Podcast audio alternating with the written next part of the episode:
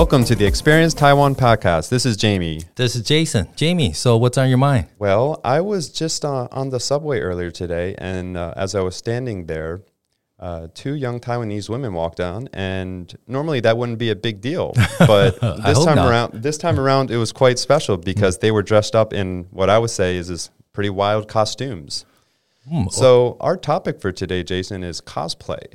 You know, uh, cosplay. I, I must be honest. It's uh, I'm a little older, so that's something that I have not personally experienced when I was uh, younger.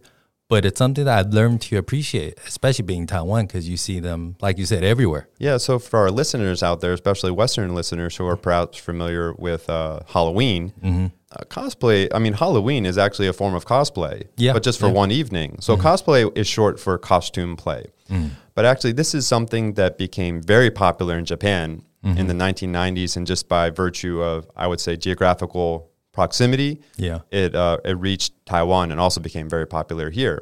Mm-hmm. Um, but because of its origin in Japan, a lot of this stems from anime and Mm, yes. manga and animation. Yes. So typically, uh, when Jason, whenever you've seen cosplay or Mm-hmm. performers in Taipei or Taiwan in general, what Mm-hmm. what do, what do you think? Like, what did they what do they normally look like?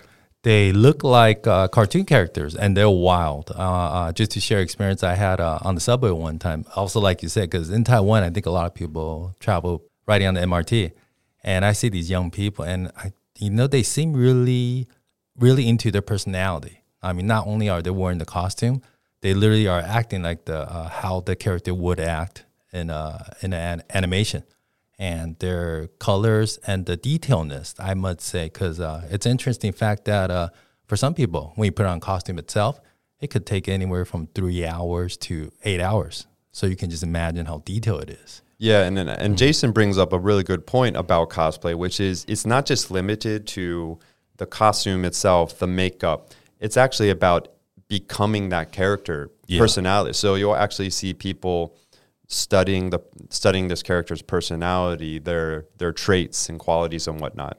Yeah, so I think an important distinction that we need to make about this cosplay, especially for example Japan and Taiwan, is it's not just like uh an activity; it's actually almost become a cultural component, Yeah. uh, especially in these two countries. Yeah, uh, because you know, f- at, at least from my point of view, I think because if you notice in Taiwan, uh, people work long hours. They, they go to school for long hours, and it seems like uh, uh, the comics itself is like a for a way for them to release some stress. Because you know, once they're involved, they're immersed in the world, they can be something that they're not, and it provides with them like a, an escape from all the stress and it's it's something that uh, interesting fact for people that don't know in Taiwan, people actually go to school for about on average about nine hours. The students, At Can- least, yeah. yeah. I can imagine that in the states? I think uh, there had to be a riot. yeah, ex- exactly. Um, and I, I think there's another component, and this is just uh, an observation of mine as a foreigner living in Taiwan for many years. And it's going to sound like I'm generalizing a little bit, but I think in, in, in general, a lot of Taiwanese that I've met are typically more reserved, Yes. introverted, very mindful and conscious of what other people think. So, I mean, you know, there's the entire concept of face, 面子 in, uh, you know, in Taiwan. Uh, and I would say most East Asian cultures, you know, face is a, a very important thing. So I actually think cosplay is a way for a lot of these people to temporarily escape, you know, those cultural and social clutches and kind of whether it be themselves, Yeah. give them a real moment to act exactly how they want, or they can just be somebody else. It's Yeah. really kind of a form of escapism. Yeah, and uh, on top of that, it's for like a hobby for them, and it seems you know uh, for a lot of them it's like a full time job because uh, uh, in Taiwan you see them everywhere, and now I think uh, even in Europe, a lot of other places are uh, having cosplays as well. In Europe, there's so previously where I probably have seen it most in the Asian areas, Asian countries, Japan, Taiwan, but now I think in Europe and pla- places are also picking up uh, popularity. I believe the you know the the popular one. I think the one that actually gets uh, unfairly ridiculed sometimes is Comic Con. Yeah. you know in the Yeah. U.S. where a lot of people will do cosplay. Now in Taiwan, uh, there are more and more exhibitions, um, whether they be manga, animation. For example, CWT, which is Comic World Taiwan, uh, FF, which is Fancy Frontier. There are more and more of these type of special events where uh, especially Taiwanese, or I would say anybody living in Taiwan who has a, a passion for cosplay can go to these events and express themselves. Oh yeah, I mean, uh, since you brought up uh, Comic Con, actually, because it's in uh, San Diego. So actually, I've been to uh, one a couple times, and I noticed that recently a lot more Japanese uh, characters are popping up as well too. And so that's something that you can see it evolving gradually over time. So this is something that I didn't really know until much later is that there's actually an etiquette to how you're supposed to deal with people in cosplay, in particular uh, taking their photos. So what why don't you let everyone know what that is? the most important thing is be polite. I mean, just like anybody else, you definitely do not just walk up and say, "Hey, you know, let's take a picture." Even though they're in costume, uh, it's still you got to be polite and ask them because a lot of times I think the cosplay players themselves, they're in personality, so you cannot just go up and say, you know, "Hey, how's it going? Let me take a picture."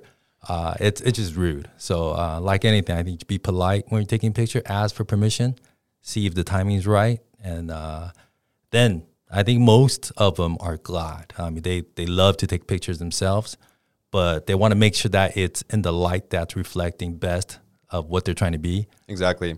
Uh, I think uh, another point on that is, in particular, if you're encountering cosplayers, uh, for example, at these type of exhibitions or events that we were just talking about, quite often they will have specific rules for locations where you can take photos. So, for example, if these cosplayers are at a certain booth, sometimes you're not even allowed to take a photo. You know, you have to wait until they're at a certain location to do so.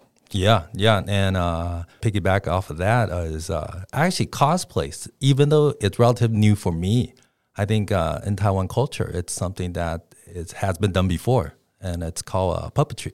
Yeah, 布袋戏. Yeah. yeah, And you know, once you kind of look at the puppetry and its history, you kind of understand uh, a similar a similarity between the two. Absolutely. So, just for everyone's, uh, just a quick explanation. So, 布袋戏, or which is called glove puppetry, is a very traditional art form here in Taiwan, where it's, it's a form of puppets, and usually they're kind of these epic, uh, you know, wuxia, and you know, these battles uh, between warriors, or just kind of telling these traditional folk stories and kind of what's happened in recent times mm-hmm. with especially with this cosplay is now more and more Taiwanese are taking these influences from Bu Dai Shi and implementing it into cosplay. Yeah, so uh, so in, actu- in actuality, that I guess cosplay can uh, be traced way back than what we see now in the 1990s, especially in Taiwan uh, history. Oh, totally. I mean, I, I, think you know the the way we've seen it is modern, but actually, I would say this type of cosplay uh, in, in another episode, you know, we're ta- we'll be talking about Taiwanese opera. Yeah. That's a you could say that's a form of you know of cosplay in a way in terms of dr- those uh, traditional costumes and and uh, dress forms. I mean, you just sit back and think about it. The stages that they used before can actually be like a TV that we use now, and the puppets itself are the animation characters. So I think one thing that's worth uh, that's worth noting is that recently in 2021, at the, there was actually a world level competition called the World Cosplay Summit. There was actually a team which was a combination of Taiwanese and Japanese cosplayers who actually apparently did very well. And one thing that was particularly notable about their competition was their implementation, if you will, of this budaishi, you know, this uh, glove puppetry into their cosplay.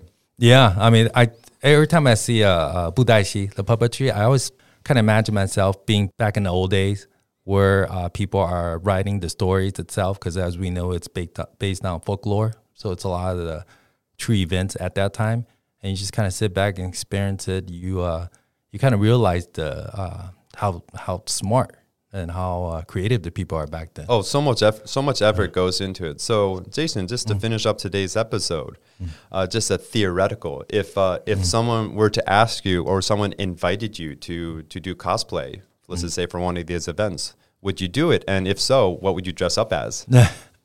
I, I probably would, but there's one key thing I make sure is I cover up my face because I, I I still probably need a little bit more time. But any character, I would say for me, there's a really popular Japanese anime uh, called uh, Naruto. Oh yeah, one. What is it? The one pa- one punch man, right? Or Or no, no, it's even later than that. So Okay. uh, that kind of shows your age a little bit. The One Punch Man, but but Naruto, yeah, it's because just like uh, the puppetry we see here in Taiwan, it, the creativity and the storylines, really, when you kind of immerse yourself in it, you just feel uh, relaxed and you enjoy life just that much more. That's awesome.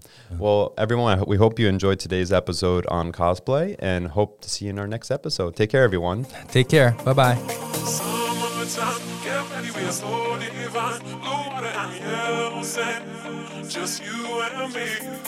Summertime, ready, we are so divine. And yellow let's live our dream. Summertime. Copyright by Ministry of Education.